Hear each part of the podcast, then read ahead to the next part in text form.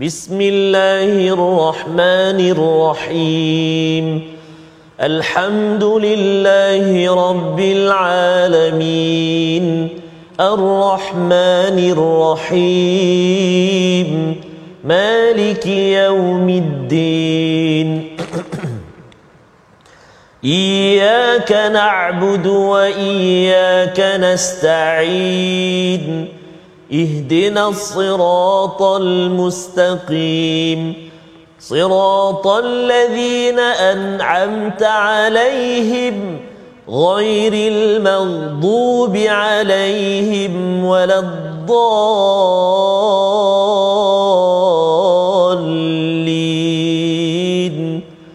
آمين. Assalamualaikum warahmatullahi wabarakatuh. Alhamdulillah wassalatu wassalamu ala Rasulillah wa ala alihi wa man wala syada la ilaha illallah syada Muhammadan abduhu wa rasuluhu. Allahumma salli ala sayidina Muhammad wa ala alihi wa sahbihi ajma'in. Amma ba'du. Apa khabar tuan-tuan dan puan yang dirahmati Allah sekalian? Kita bertemu untuk hari yang seterusnya dalam My Quran Time, baca faham amal. Dan saya bersyukur pada hari ini terus kita diberikan peluang ya selepas lama uh, bersama dengan tuan-tuan dan semalam kembali semula dan hari ini kita ingin meneruskan pada surah surah Al-Ma'arij ayat yang ke-11 hingga ayat yang ke-39 surah yang penuh dengan panduan yang kita ingin sama-sama baca pada hari ini. Al-Fadil Ustaz Tarmizi Abdul Rahman. Apa khabar Ustaz? Alhamdulillah Al-Fadhil Safas Sihat, Macam mana, Ustaz, ya? Safas Alhamdulillah Ustaz ya Setelah kembali uh, Hari semalam, kedua ni. Hari ini Subhanallah Safas eh? Alhamdulillah amat gembira lah Ustaz, ya. Amat gembira. Dia masih lagi dia Masya teringat kepada Ya. uh, yang mengikuti My Quran Time Subhanallah. ya. Kalau semalam ingat, hari ini ingat masa di haji baru ni uh, salah satu daripadanya Ustaz ni jumpa seorang ni dia kata dia diminta oleh ayah dia tengok Quran Time. Allah. Tapi kadang-kadang dia tak tengoklah. Ayah dia ni Masya tengok Quran Time ingatkan uh, dia dengar saja. Rupa dia dia memberi kesan kepada anak dia Subhanallah dalam buat bisnes ya dalam membuat uh, segala apa sahaja keputusan si ayah ini uh, mengambil beberapa kisah untuk dijadikan sebagai panduan si anak. Subhanallah. Jadi panjanglah kami bercerita di Arafah itu yang sebenarnya kita harapkan Ustaz ya Amin, ya Allah Rabb. terima amal tuan-tuan yang sentiasa bersama Quran Time. Kita sudah berada pada juz ke-29. Ha, kita ulang banyak kali semalam, hari ini dan seterusnya pasal dah Betul, di hujung-hujung Ustaz ya. Betul, Safas. Kurang 40 lah. Betul Safas 40 halaman dan Ustaz selama Allah. selama apa sebulan ini Ustaz ya. Ya, Ustaz. Semalam kita dah cerita tapi hari ini sambung sikit. Sebulan ni macam mana uh, dengan Quran time? Allahu Ha. Boleh tanyalah kat bawah tu. Subhanallah uh, Alhamdulillah Safas uh, uh, seronok bersama dengan Al-Quran gembira bahagia tetapi uh, rasa jugalah kehilangan Safas tu sebab dah setiap hari kan Ya. tapi Alhamdulillah Subhanallah Allah Subhanahu taala masih lagi berikan kesempatan Betul. untuk pecutan yang terakhir ini Pecutan terakhir. mudah-mudahan terakhir seketika ada lagi insya-Allah mudah bersama dengan Al-Quran InsyaAllah. insya-Allah Jadi terima kasih diucapkan pada tuan-tuan yang berada di rumah yang terus terus terus bersama dan mari sama-sama kita lihat sinopsis ringkasan bagi halaman 569 iaitu daripada ayat yang ke-11 hingga ke-18 kita menyambung keadaan hari kiamat dan akibat buruk kepada mereka yang kufur kepada Allah Subhanahu Wa Taala. Dan diikuti pada ayat 19 hingga 35 sifat manusia. Kita ingin mengenal psikologi manusia yang berkeluh kesah dan kedekut macam mana ianya dapat di diselesaikan ataupun diberikan penawar agar kita tidak menjadi orang-orang yang berperangai berakhlak buruk diikuti pada ayat 36 hingga 39 perpecahan orang kafir yang mendustakan Rasul sallallahu alaihi wasallam yang menjadi utusan untuk membawa akhlak yang mulia untuk kita laporkan dilaporkan segala kemajuan akhlak kita ini di hadapan Allah Subhanahu Wa Taala. Mari sama-sama kita mulakan dengan ayat 11 hingga 26 terlebih dahulu dipimpin Al-Fadil Ustaz Tarmizi tapi jangan lupa doa Ustaz ya. Ya. Ha, yang dia, dia terlepas-lepas ini Betul. subhanakala Subhanaka ilma lana la illa ma 'allamtana innaka antal alimul hakim rabbi zidni ilma. Sama-sama kita doa Allah terima, Allah pimpin kita tambah keberkatan atas ilmu yang kita peroleh pada hari ini. Ayat 11 hingga 26 bersama Ustaz Tarmizi. Terima kasih Al-Fadhil Ustaz Fas. Bismillahirrahmanirrahim. Assalamualaikum warahmatullahi wabarakatuh. Alhamdulillah.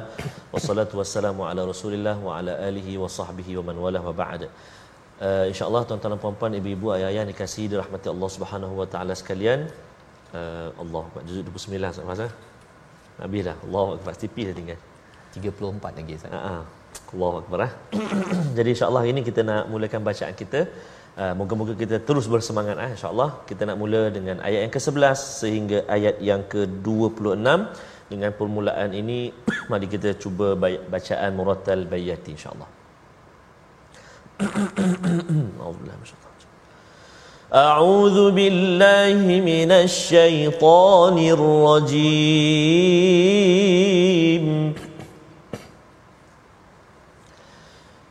يبصرونهم يود المجرم لو يفتدي من عذاب يومئذ ببنيه.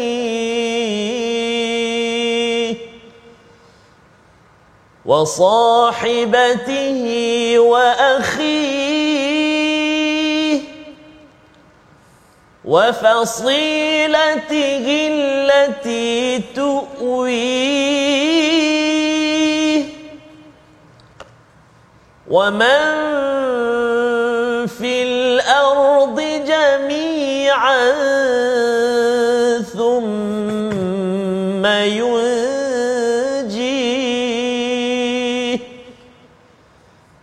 كلا كلا إنها لظى.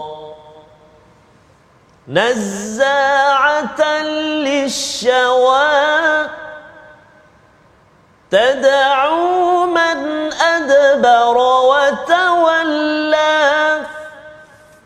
وجمع فأوعى. إن الإنسان خلق هلوعا إذا مسه الشر جزوعا وإذا مسه الخير منوعا إلا المصلين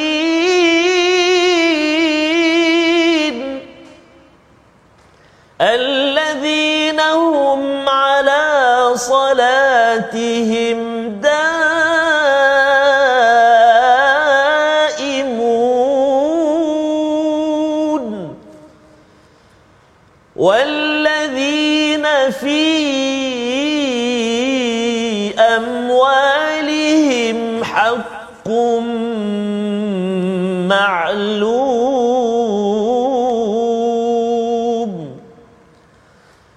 للسائل والمحروم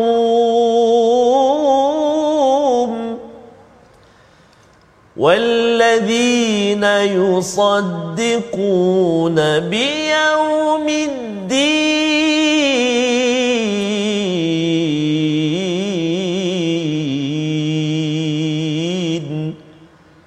صدق الله العظيم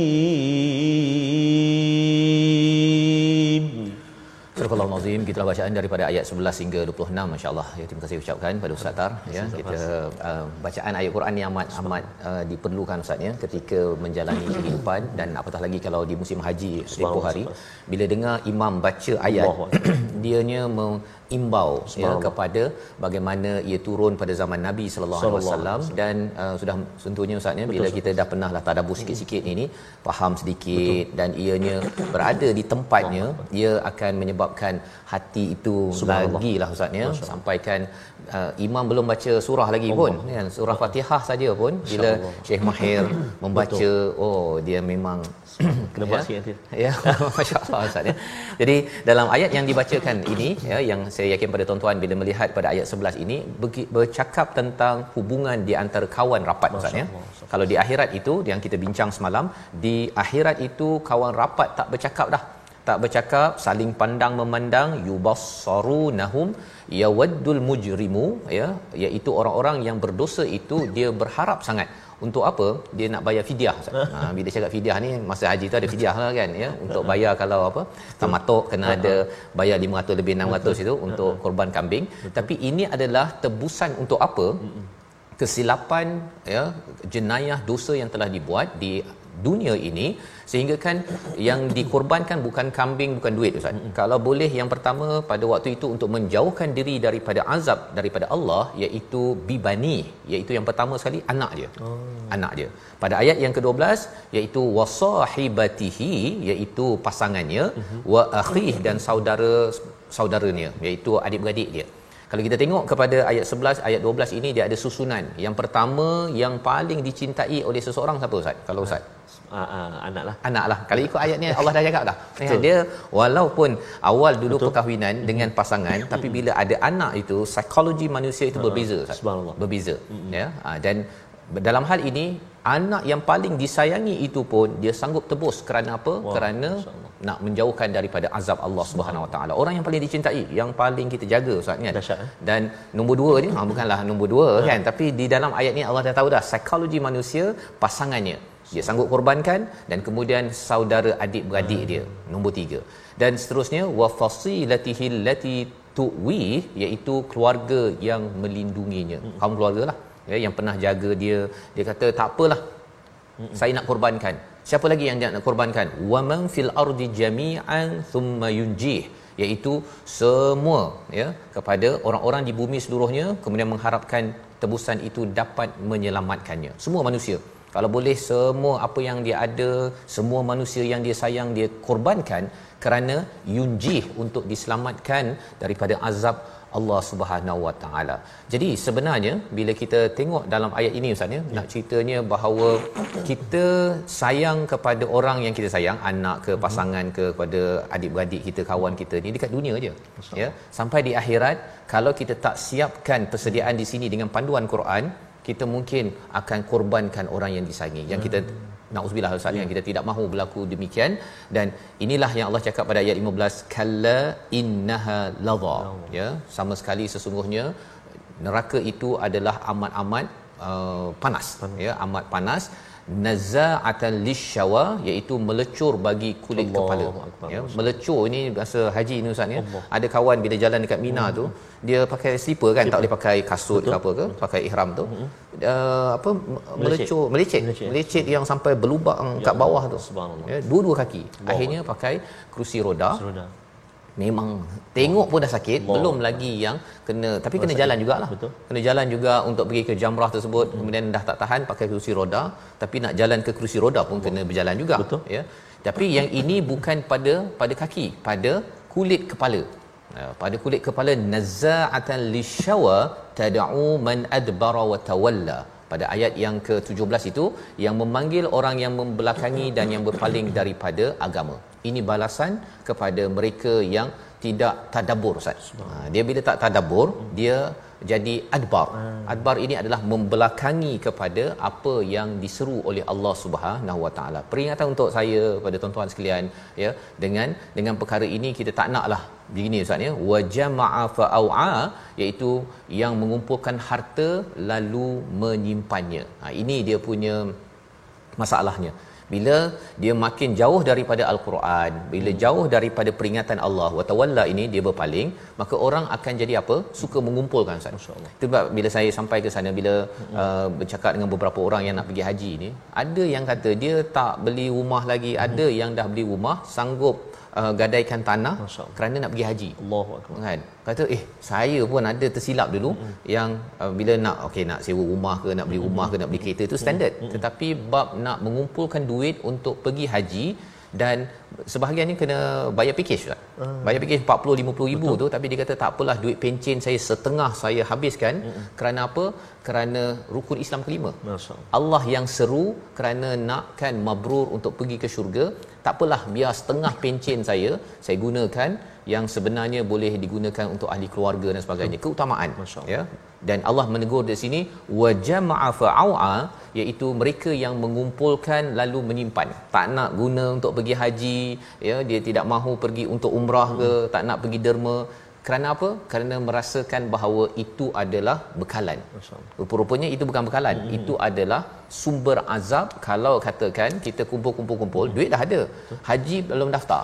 Kan? Ataupun kata tunggu yang package murah punya lah. Yang package mahal sikit ni hmm, tak nak lah. Tapi kalau kereta rumah oh, tu nak. Ha, yang itu yang kita nakkan sesuatu yang kita boleh belajar pada tuan-tuan ya pada kalau ada anak yang dah ada simpanan tu pergi je lah. Kan? Kalau perlu package tu package je lah. Betul. untuk pastikan jangan tunggu sampai 50 tahun Allah. dari sekarang mengerjakan Betul. mengerjakan haji. Allah bawakan perkara ini kerana manusia ada sifat psikologinya. Kita baca daripada ayat yang ke-19 sehingga ayat yang ke-23 untuk kita melihat apakah penyakit yang memang ada pada setiap manusia al-insan dan apakah ubat yang Allah bekalkan dalam surah al-ma'arij. Ayat yang ke-19 hingga ayat 23 bersama Ustaz Tarmizi. Terima kasih kepada Ustaz Faz. Ubat Ustaz Faz eh? Ubat. Ini subhanallah Allah Taala berikan kepada kita ayat yang ke-19 sehingga ayat yang ke-23. Mari kita baca lagi sekali. A'udzu billahi minasyaitonir rajim. Innal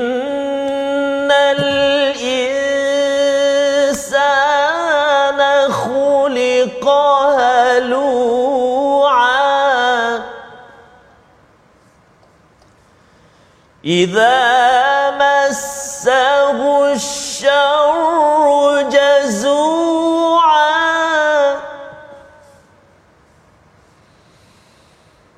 وإذا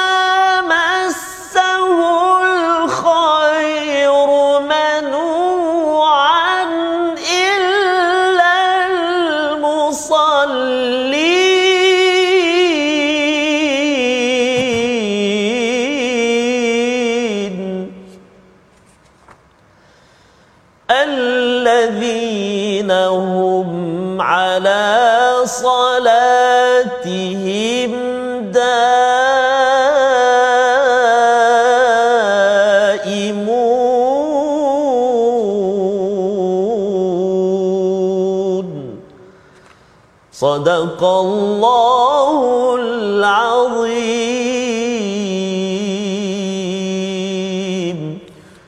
Azim ayat yang ke-19 sesungguhnya manusia diciptakan bersifat suka mengeluh. Hmm. Itu istilahnya Ustaz ya. Psikologi kita ini semua manusia dicipta saja halua ini ialah kalau dia punya penerangannya bila dapat yang benda buruk dia mulalah gelabah. Hmm. Ha, berkeluh kesah Ustaz ya. Hmm. Tapi kalau dapat benda yang baik dia tak nak beritahu orang. dia tak nak beritahu jangan biar, biar, biar, biar aku kaya seorang je biar saja aku dapat bonus apa sebagainya hmm. kerana apa kerana dia ada sifat halua itu sendiri halua ini dia istilahnya Ustaz ni zaman sekarang ialah orang itu dia suka berbelanja uh-huh. dan suka beri komen Hmm. Ha, pasal kita Facebook ni kan Betul. suka bagi komen apa sebagainya hmm. kan. Itu kalau guna untuk kebaikan okey. Hmm. Tapi dia berbelanja pun cepat ya kalau kita tengok macam-macam ada kan. Hmm. Ting lah, ting lah apa sebagainya kan. Hmm. Bila ada uh, apa uh, sifat suka berbelanja tersebut dia juga juga menjadi sifat orang yang suka memberi komentar. Oh, ya jadi ini yang perlu kita beri uh, apa uh, penekanan ataupun perhatian kepada diri kita ya.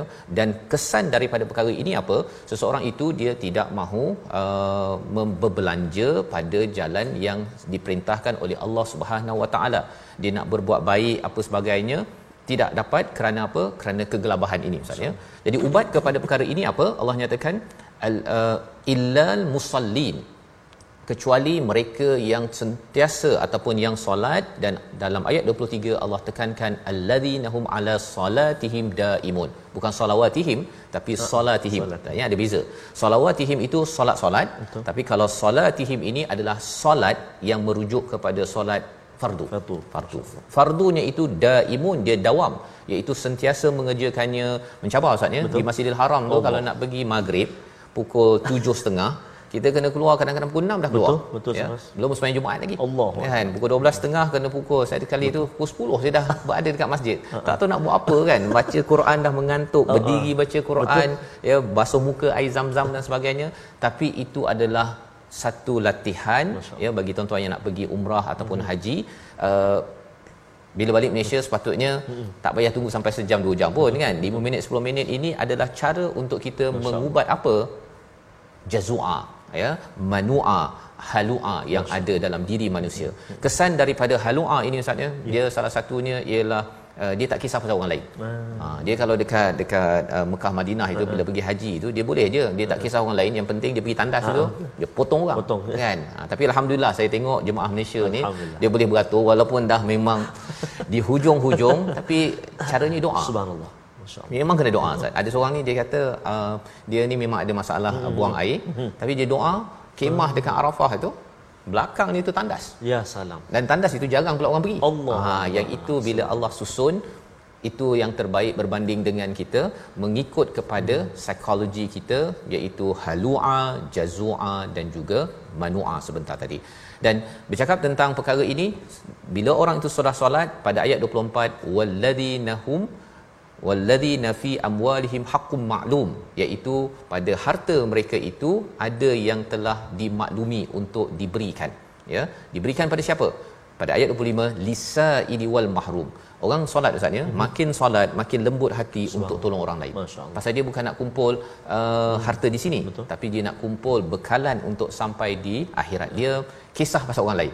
Ha, tapi kalau orang yang yang kufur ataupun istilah pada ayat yang ke-11 tadi itu mujrimun Uh, dia tak kisah orang lain kan. Bila tak kisah kat sini sampai kat sana anak dia pun dibalun sekali Allah. untuk di dijadikan sebagai fidyah sebagai tebusan kepada kepada Allah menjauhkan daripada azab. Jadi ini kesan daripada solat makin solat makin kisah pada orang lain membawa pada perkataan pilihan pada hari ini kita saksikan iaitu halia keluh kesah gelisah satu kali sahaja disebut di dalam al-Quran nak menceritakan bahawa perkara ini amat unik dalam diri manusia. Cara gelabah masing-masing berbeza ustaz ya. Kadang-kadang ada orang tu nampak tenang Betul. je tapi dia kena cucuk sekali. Pasal apa? Pasal tandas beratur dah mula gelabah. Uh-huh. tapi rupa-rupanya apabila selalu berdoa kepada Allah selalu tolong orang Allah akan mudahkan urusan kita. Kita berehat sebentar. My Quran Time baca faham amal insya-Allah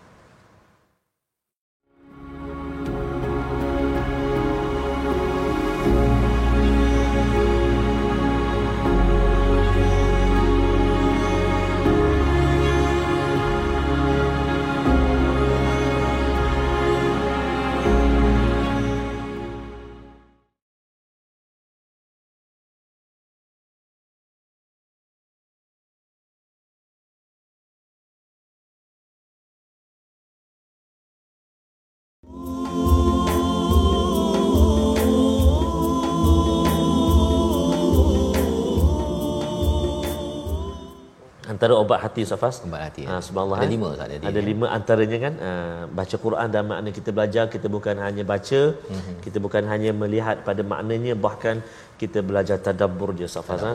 mendalami lagi subhanallah. Uh, apa yang kita takut Safas ha? apa yang kita bimbang ialah Uh, semakin kita dalami semakin kita baca semakin hati kita semakin jauh, jauh. ataupun semakin semakin mudah kata ke orang. Hmm, hmm. semakin mudah rasa iri hati dengan orang. Betul. Sebab berlaku. Jadi kita kena hati-hati betul-betul tuan-tuan ibu-ibu ayah sekalian. Kita ingatkan diri kita muhasabah uh, al-Quran. Kita bersama setiap hari bersama dengan al-Quran. Jadikan ia benar-benar ubat hati kita ubat jiwa kita. Alangkah rugi kalau kita bersama dengan al-Quran. Tetapi hati kita jauh. Bahkan lebih teruk daripada sebelum baca Quran. Mm-hmm. Nauzubillah min dzalik. Yang tadi Ustaz ya bila kita cakap tentang ayat 17 itu mm-hmm. man adbara wa tawalla mm-hmm. pasal dia tak tadabbur maka yeah. dia akan jadi adbara ya. Mm-hmm. Jadi dan tadabbur ini kita baca kita cuba faham ini Betul. puncaknya itu ialah untuk kita jadi musallin. Musallin. Ha ya bila solat kita itu mm-hmm. kita faham Betul. apa yang dibacakan imam pasal mm-hmm kita nak dengar ceramah selalu Ustaz ni. Terutama orang lelaki lah kan. Kalau pergi program-program ke yang ramainya wanita. Betul. Ya. Jadi lelaki ini kalau dia jadi orang yang solat dan dia dengar imam baca maghrib isyak subuh dia pun baca uh-huh. ayat-ayat yang yang uh, dia baca itu. Bila dia tadabbur ya memahami apa yang ada di dalam dalam bacaan itu ia akan memberi kesan kepada hati ustaz. Betul ustaz. ubat ubat hati. Ubat hati. Ubat hati. Jadi ubat hatinya yeah. baca Quran yeah. tapi kena belajar tajwid lah ustaz. Oh, subhanallah. kita. Terima kasih kepada ustaz Fas. Subhanallah tuan-tuan dan puan betul ustaz Fas ya uh, kita belajar Quran uh, kena tepat ataupun kita kena dalami juga menjaga ilmu tajwidnya supaya bacaan kita baik. Antara yang kita nak kongsikan pada hari ini kalimah-kalimah yang perlu kita beri perhatian untuk kita menjaga bacaan kita dalam uh, halaman yang ke-569 ini. Mari kita ikuti apakah yang disediakan. Iaitulah menjelaskan sebutan makhraj dan sifat huruf dalam ayat ini. Baik. Antara uh, dalam ayat yang ke-28 uh, maaf saya ayat yang ke 38 eh. Yang kita akan baca sekejap lagi أعوذ بالله من الشيطان الرجيم أيطمع كل امرئ منهم أن يدخل جنة Surah Azim Yang pertama sekali kalimah Ayatma'u. Ayatma'u Huruf ta yang berbaris mati ataupun sukun. Maka kol-kolah dia. Ayatma'u Jangan kita hilangkan kol-kolah dia. Ayatma'u tipis. Tak ada macam huruf ta Salah ayat ma'u tapi jangan ajak ya jadi dia bunyi tebal. Ayat jadi ya tu sekali. Ha, kan? Jangan. Ya ayat ta sahaja yang akan uh, qalqalah kan? Uh, tebal dia qalqalah baik. Pertama. Kemudian yang kedua yang kita perlu jaga ialah pada kalimah yudkhala yudkhala huruf kha. Ha? ada sifat tebal dia tafkhim dia. Yudkhala dekat mana huruf kha rongga kerongkongan kita ini dia atas sekali paling atas paling ujung kan? Huruf kha dengan huruf ghain. Jadi kena kenal pasti. Yudkhala jangan tipis. Yudkhala jangan. Yudkhala. Baik itu yang kedua. Dan yang terakhir pada yang ketiga iaitu pada kalimah jannata jannata jannata. Ada sabdu dekat atas nun tu kena beri hak dia iaitu wajib al-gunnah dua harakat. Jannata jannata. Jangan cepat ha, kat situ. Kena beri dua harakat. Itulah antara kalimah-kalimah yang perlu kita beri perhatian untuk ayat yang ke-38 yang kita akan baca sekejap lagi insya-Allah. Selamat mencuba. Wallahu a'lam. Terima kasih kepada Ustaz Terima kasih ucapkan pada Ustaz Tarmizi ya bagaimana uh, bacaan tadi Ustaz ya yang tepat kita nak gunakan hmm. dalam bacaan solat Betul, kita terutamanya ketika baca Quran dalam solat kita kerana bila bercakap tentang psikologi halua sebentar tadi itu halua ni adalah emosi tak stabil Ustaz ya. Emosi yang tak stabil ini hanya dapat diubat dengan solat ya. Tetapi solat itu ada cirinya ciri yang dinyatakan sebentar tadi iaitu sentiasa uh, konsisten dawam melaksanakannya di awal waktu ya uh, solat fardu minimum yang Allah menyatakan pada ayat 23 ini. Dan kemudian orang ini sentiasa orang yang solat yang sentiasa memberi ustaz ya kepada orang yang minta dengan orang yang mahrum. Mahrum ni dia tak minta. Jadi kalau kita tak minta macam mana kita nak tahu dia? Maksudnya kita kena tanya orang. Kita rasa macam dia ni senyap je kan dekat tempat kerja macam letih je. Ha, mungkin kerana dia kerja malam ke Betul. dia tak breakfast ke apa ke. Perkara-perkara ini adalah sifat orang yang solat yang sebenar-benarnya musallin ya bukannya yusallin kalau yuqimuna solah kan ya uh, dia sedang mendirikan solat hmm. tapi musallin ini macam pemain bola dengan bermain bola. Ah. Saya bermain bola. Wah, ha, ustaz pemain bola. Pemain. Beza. Mana belum tentu lagi main tu. Pemain ha. tu dia ha. memang ha. dah memang profesional main. Betul. Ha. Ha. tapi bermain kadang-kadang lah ustaz. Jadi nak ceritanya musallin ini ialah pesolat. Ha, kalau istilah terjemahan ustaz ni dia memang profesional solatnya ha. kerana apa? Sifatnya awal waktu Uh, tolong orang ya kemudian buat semua perkara itu hmm. adalah untuk membenarkan biyaumiddin pada ayat yang ke-26 apalagi sifat orang-orang yang solat yang benar-benar akan tenang dan tidak mudah gelabah dalam menghadapi ujian kehidupan kita sambung pada ayat yang ke-27 hingga 39 untuk memanai surah Al-Ma'arij. Sila Ustaz. Terima kasih kepada Ustaz Fazrul. Bismillahirrahmanirrahim. Tuan-tuan dan puan-puan, ibu-ibu, ayah-ayah, sahabat Al-Quran yang dikasihi Allah Subhanahu wa taala sekalian, mari kita sambung bacaan kita yang seterusnya ayat yang ke-27 sehinggalah ke ayat yang ke-39. Alhamdulillah surah Al-Ma'arij ini ayat dia pendek-pendek Ustaz. Pendek. Jadi legalah sikit nafas tu. Alhamdulillah. Kalau tak tengok tu Allah ku semangat dia kata. Ya. kan subhanallah. Jadi tapi walau macam mana pun uh, alam al-Quran tetap Allah Akbar. Itu sifat kasih Allah SWT pada kita Safaz eh? mengajarkan kita uh, Al-Quran Allah Akbar. Baik. Jadi kita baca dengan bacaan muratal uh, Hijaz insya-Allah tadi kita dah baca baitik kita cuba Hijaz. A'udzu billahi minasyaitonir rajim.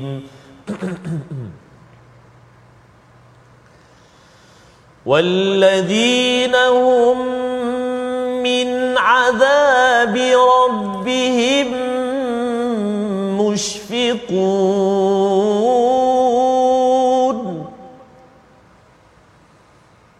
إن عذاب ربهم غير مأمون.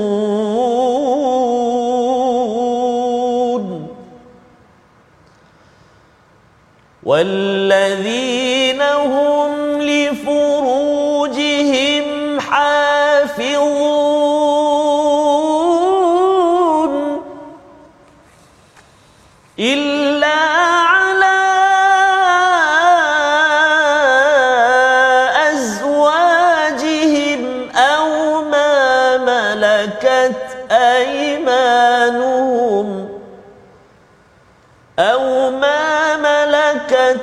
أيمانهم فإنهم غير ملومين.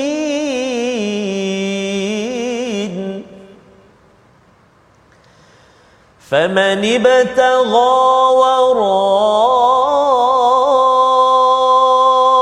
ذلك فأولئك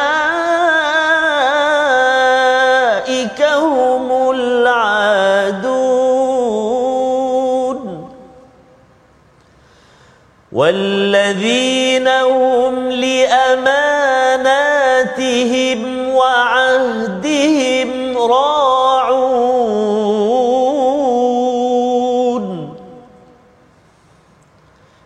والذين هم بشهاداتهم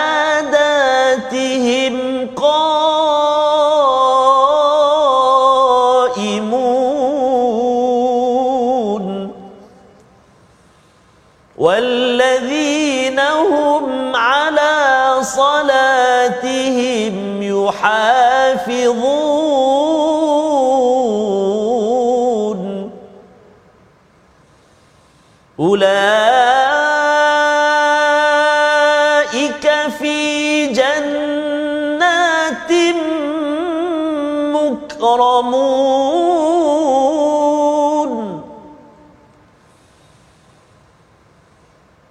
فما للذين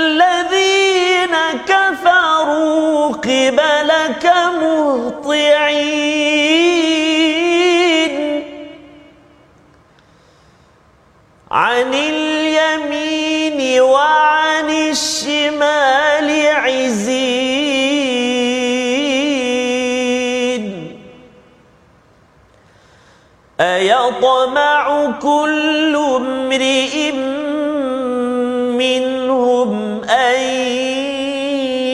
يدخل جنة نعيم. كلا كلا.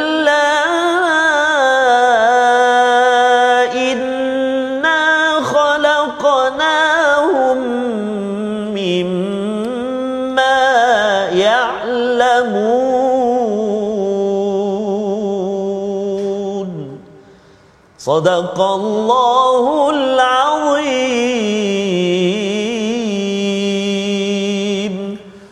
Nazim gitulah bacaan daripada ayat 27 hingga 39 mem- menyambung Ustaz ya yes. tentang sifat apakah yang mengubat kepada sifat manusia yang halua yang gelabah yang tidak stabil dari segi emosi diwakili oleh mereka yang memang kedekut mementingkan diri sendiri dalam rumah tangga Ustaz ya selalu marah selalu mudi ya perkara-perkara itu ia dapat diubati dengan musallin. Ha, bukan sekadar solat Ustaz ya musallin iaitu dengan ciri-ciri yang disampaikan pada ayat ataupun dalam surah al-ma'arij ini. Sambungan daripada ayat 27 sebentar tadi sifat orang yang solat itu iaitu wallazi nahum min azabi rabbihim mushfiqun. Mereka itu adalah amat-amat cemas ustaz. Takut kepada azab Allah dan mereka bukan sekadar takut pada diri sahaja tetapi takut untuk kena kepada anak pada pasangan kepada saudara kepada semua ahli keluarga masyarakat. Mereka kisah pasal orang lain dan mereka buat sesuatu. Kejut anak pagi ustaz ni untuk solat uh, mengajar anak untuk Quran pastikan Quran difahami. Walaupun mungkin tuan-tuan tengok tetapi anak tak tengok kawan tak tengok mungkin kita recommend share dengan rakan-rakan yang lain. Kerana bimbang bimbang tak faham Quran.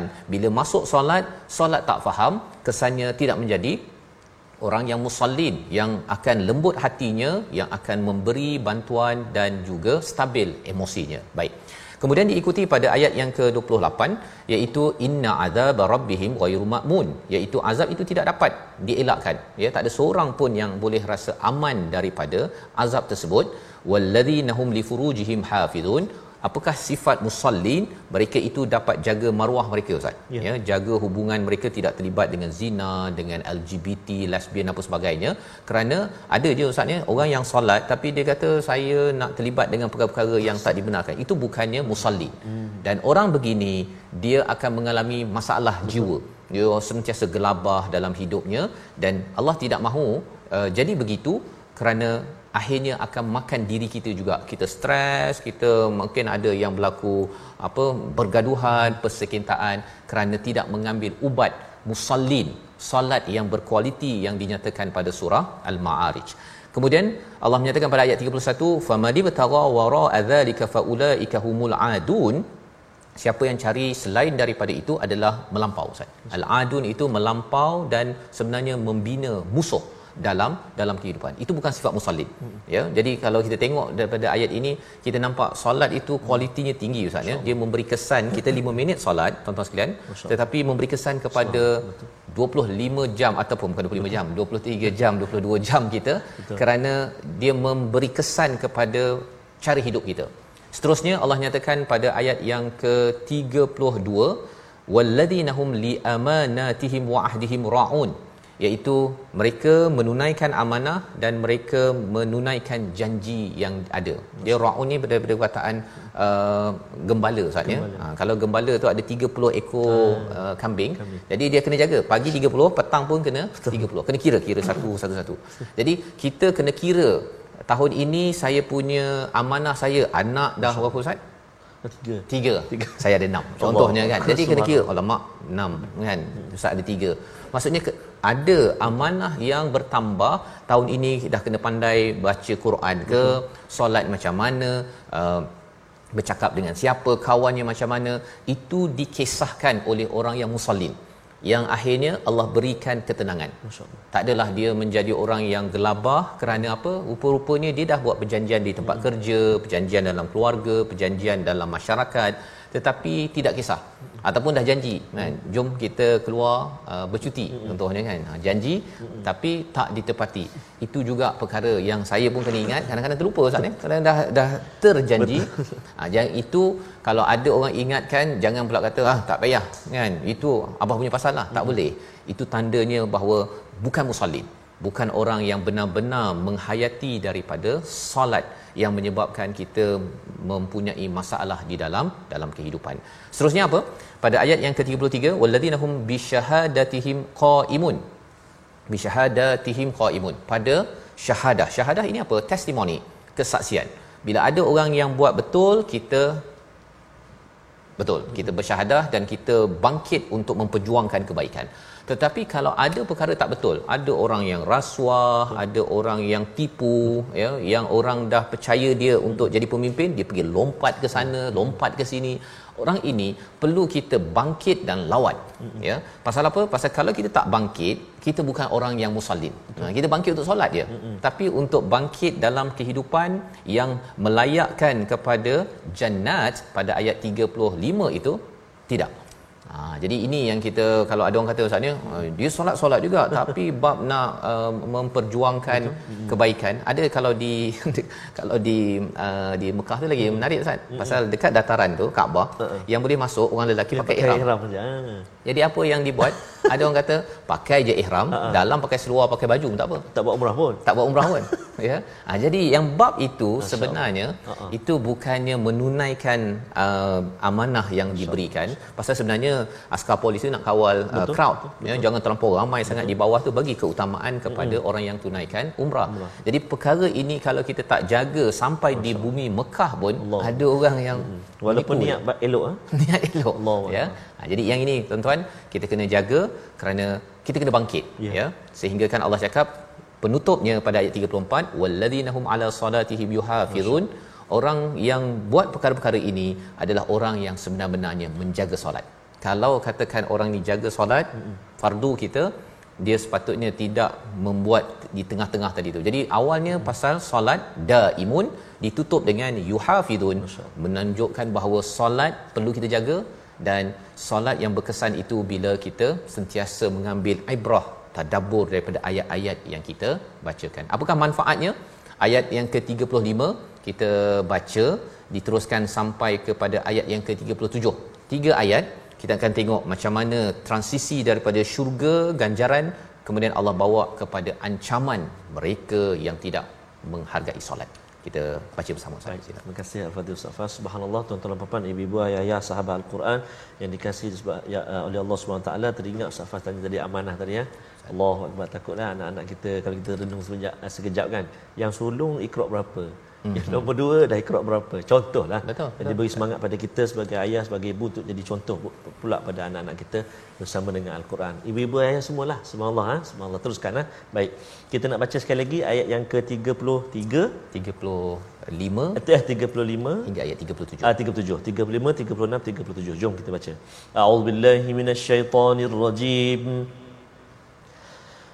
Ulaa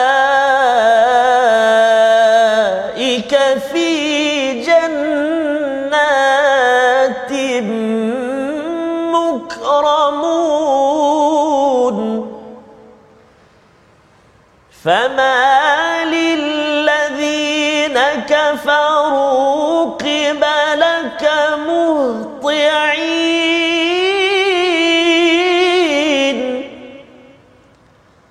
عن اليمين وعن الشمال عزين صدق الله العظيم Surah Al-Azim ayat yang ke-35 Allah menyatakan bahawa ganjaran bagi mereka yang menjaga solat menjadi musallin ini ulaika fi jannatin mukramun. Syurga yang mulia Ustaz. Syurga tu dah mulia dah. Syurga dah mulia uh, tapi eh. dinyatakan dimuliakan. Allah. mengapa? Kerana di dunia ini seseorang itu muliakan Allah, ya Allah. dengan solat solat yang dimuliakan perkataan-perkataannya didengar betul-betul hmm. diberi perhatian Allah. dalam masa yang sama dia muliakan manusia ada susah tolong minta dia bagi tak minta pun tahu ada masalah hmm. dia pergi cari dan dibantunya maka kesannya apa kerana orang ini muliakan orang lain hmm. muliakan Allah ya hablum minallah dan hablum minan nas maka jannatul mukramun ya berbanding dengan siapa kumpulan yang halua uh-huh. ya fama lil ladina kafaru orang-orang yang kufur itu dia sebelum itu bergegas ha, bergegas kepada siapa sirahnya ustaz ialah nabi solat uh-huh. baca Quran mereka bergegas daripada kanan kiri uh-huh. berkelompok dia dengar dengar dengar dia dengar oh orang Islam nak masuk syurga uh. kita yang sebenarnya paling layak masuk syurga Allah terus jawab kepada ayat yang ke-39 itu uh-huh. ya kalla inna khalaqnahum mimma ya'lamun. Ya iaitu sesungguhnya tidak. Ya tidak. Kau ni angan-angan saja. Kata je pada ayat 38 tu nak masuk ke syurga yang penuh dengan kenikmatan tapi tidak memuliakan Allah tidak memuliakan manusia lain tak ada can hmm. ha, tak ada peluang. Dan ini peringatan bersama kita membawa kepada resolusi pada hari ini kita saksikan iaitu yang pertama jaga keselamatan ahli keluarga daripada api neraka dengan beri didikan agama yang sempurna. Itu tandanya kita tidak mahu korbankan mereka. Jaga di sini. Yang kedua jauhi sifat keluh kesah ketika susah dan kedekut ketika senang dengan dengan solat. Dan yang ketiga pelihara waktu solat dan tidak terburu-buru melaksanakannya kerana itu tanda bahawa kita ini ingin menjadi musallin alladzina hum ala salatihim daimun. Kita doa sama Allah pelihara jadikan Amin. anak-anak kita muqimus solat amin ya terima kasih kepada Ustaz Bismillahirrahmanirrahim Alhamdulillahi rabbil alamin والصلاة والسلام على أشرف الأنبياء والمرسلين وعلى آله وصحبه أجمعين اللهم يا الله ويا رحمن ويا رحيم Ampunilah dosa-dosa kami ya Allah Ampunilah dosa-dosa ibu ayah kami. Ampunilah dosa-dosa ibu ayah mertua kami. Muslimin muslimat mukminin dan mukminat Birahmatika ya arhamar rahimin. Ya Allah ya Rahman wa ya Rahim jadikanlah kami zuriat keturunan kami. Orang-orang yang mendirikan salat orang-orang yang menjaga salat. Ya Allah wa ya Rahman wa ya Rahim Jadikan salat kami salat yang melindungi kehidupan kami daripada keluh kesah. Ya Allah. Jadikan salat kami ya Allah salat yang membawa kami ke syurgamu ya arhamar rahimin. Wa sallallahu ala sayyidina Muhammad wa ala alihi wa sahbihi wa baraka wa sallam. Walhamdulillahi rabbil alamin. Taqabbalallahu. Minna wa minkum taqabbal ya karim moga-moga Allah mengabulkan doa Amin. kita ustaz ya.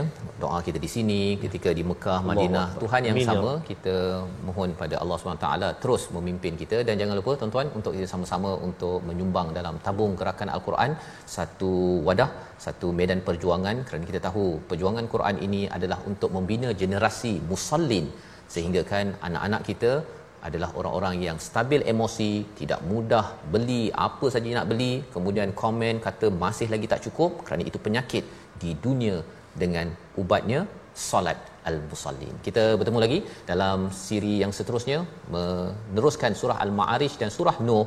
My Quran Time baca faham aman insya-Allah.